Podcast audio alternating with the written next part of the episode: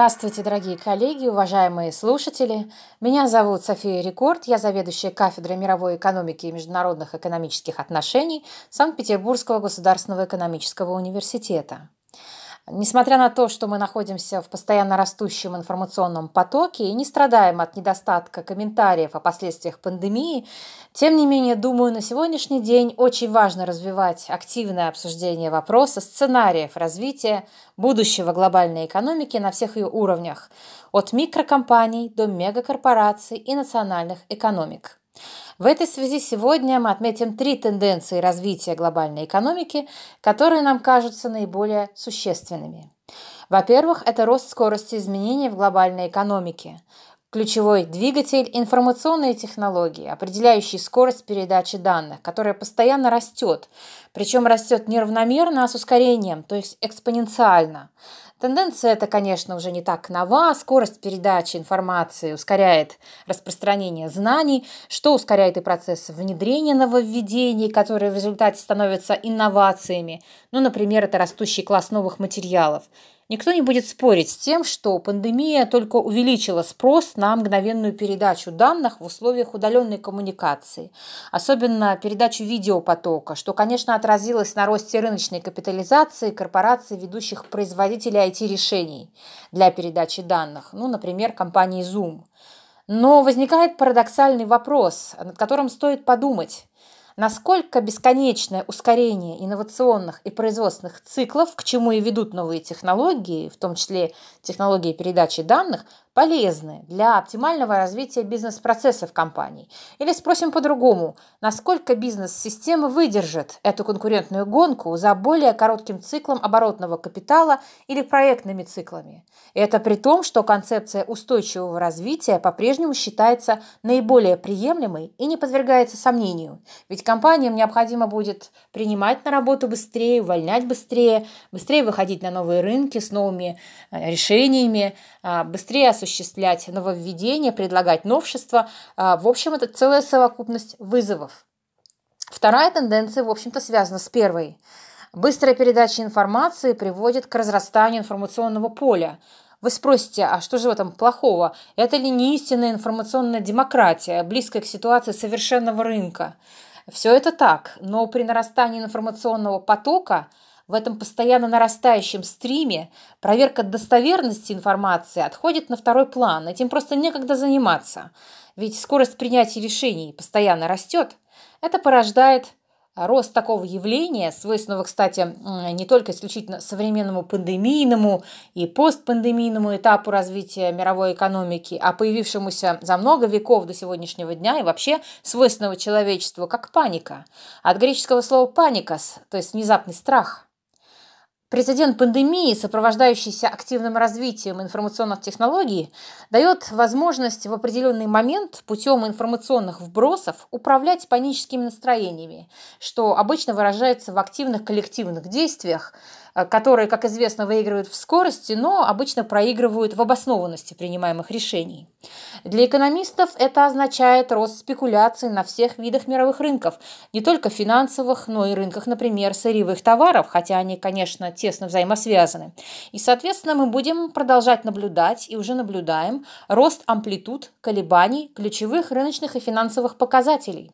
С этой точки зрения будут возникать лишние финансовые и временные потери, а совокупная эффективность экономики снизится. Вы спросите, а разве информационные вбросы являются чем-то новым? Разве финансовые пузыри в прошлом не были в определенной степени управляемы? Все так. Но пандемия принесла такое свойство, как повышенная реактивность людей на изменения внешней среды, которые зачастую выражаются только лишь в непроверенной информации о том, как изменилась или изменится внешняя среда. И это ключевой тезис – а потребители готовы быстрее отказываться от одних товаров и услуг и переключаться на другие только под воздействием информационного потока, если, например, речь идет об их безопасности. В первую очередь это касается, конечно, сегмента B2C. Это то, что необходимо учитывать бизнесу любого масштаба в современной реальности. Э, сейчас мы, конечно, все еще находимся в острой фазе такой пандемийной реактивности, но что-то подсказывает, что осознанное потребление и настороженность по поводу внешних изменений с нами надолго. До этого мы в основном говорили о таких участниках глобальной экономики, как компании различного масштаба и потребители, кем бы они ни были. Но существует еще одна очень важная категория участников с растущим влиянием – это государство. Под этим мы понимаем весь спектр ипостасей государственных институтов, то есть государство-законодатель, государство-регулятор и государство-предприниматель, имея в виду участие государства как собственника и со-собственника предприятий. Для этого вернемся чуть-чуть назад, в недалекое прошлое. Мы увидим, что с ростом скорости изменения экономики, о которой мы говорили раньше, выросла и частота кризисных ситуаций, что логично. Большинство государств, по крайней мере развитых стран, а, выполняли свои регуляторные функции и в кризисных ситуациях активно вмешивались в экономику, чтобы восстановить равновесие. Инструменты вмешательства нам известны. А арсенал средств примерно одинаков и достаточно скуден. Но не будем сейчас подробно анализировать, где были более результативные манипуляции с ключевой ставкой, как бы она ни называлась, или с программами прямой помощи корпорациям и банкам. А в условиях пандемии роль государств как институтов, прямая задача которых обеспечить безопасность собственным гражданам, возросла естественным образом. А временное форс-мажорное закрытие многих сфер экономической деятельности спровоцировало запрос сообществ предпринимателей предпринимателей к соответствующим государственным институтам на компенсирующие программы помощи, аргументируя данное обращение как раз благосостоянием тех граждан, которые заняты в той или иной отрасли и которым государство обязано обеспечить безопасность. Э, таким образом, и без того растущая роль государства как активного участника экономических отношений и на национальном, и на глобальном уровнях еще больше возросла. Это достаточно очевидный тезис, но важно другое. Возник общественный консенсус о приемлемости роста роли государства как активного участника экономических отношений, то есть ситуация принятия. Об этом стоит сказать поподробнее. На наш взгляд, эта особенность будет отличать глобальную экономику в ближайшие десятилетия. Торговые войны и растущий протекционизм хорошо нам видны на примере активности администрации Соединенных Штатов, а, которые запустили взаимный обмен торговыми ограничениями со всеми странами ключевыми участницами международной торговли. Но есть и другие, более точечные способы защиты. Ну, например, прямой запрет на ведение бизнеса американских компаний с определенными компаниями из Китая. И это при том, что множество э, компаний материкового Китая и Тайваня давно и плотно встроено в производственные цепочки американских производителей, так что будет это сделать непросто.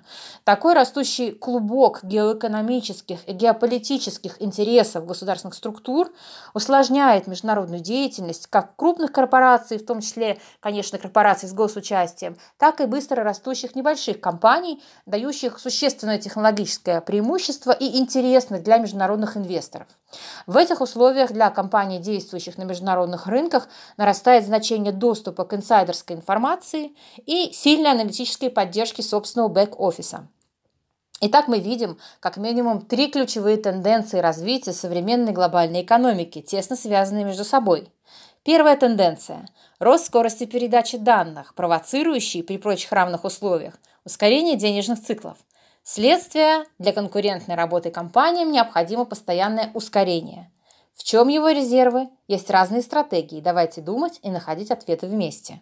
Вторая тенденция – рост вероятности панических настроений потребителей и инвесторов из-за растущего потока информации разной степени достоверности.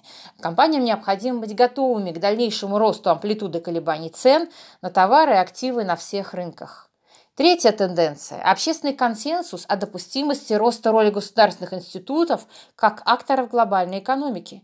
В этих условиях компаниям любого масштаба, действующим на международных рынках, необходимо видеть всю глобальную геоэкономическую и геополитическую картину мира, назовем ее стратегической картой мира – и это лишь некоторые особенности развития глобальной экономики в современных условиях.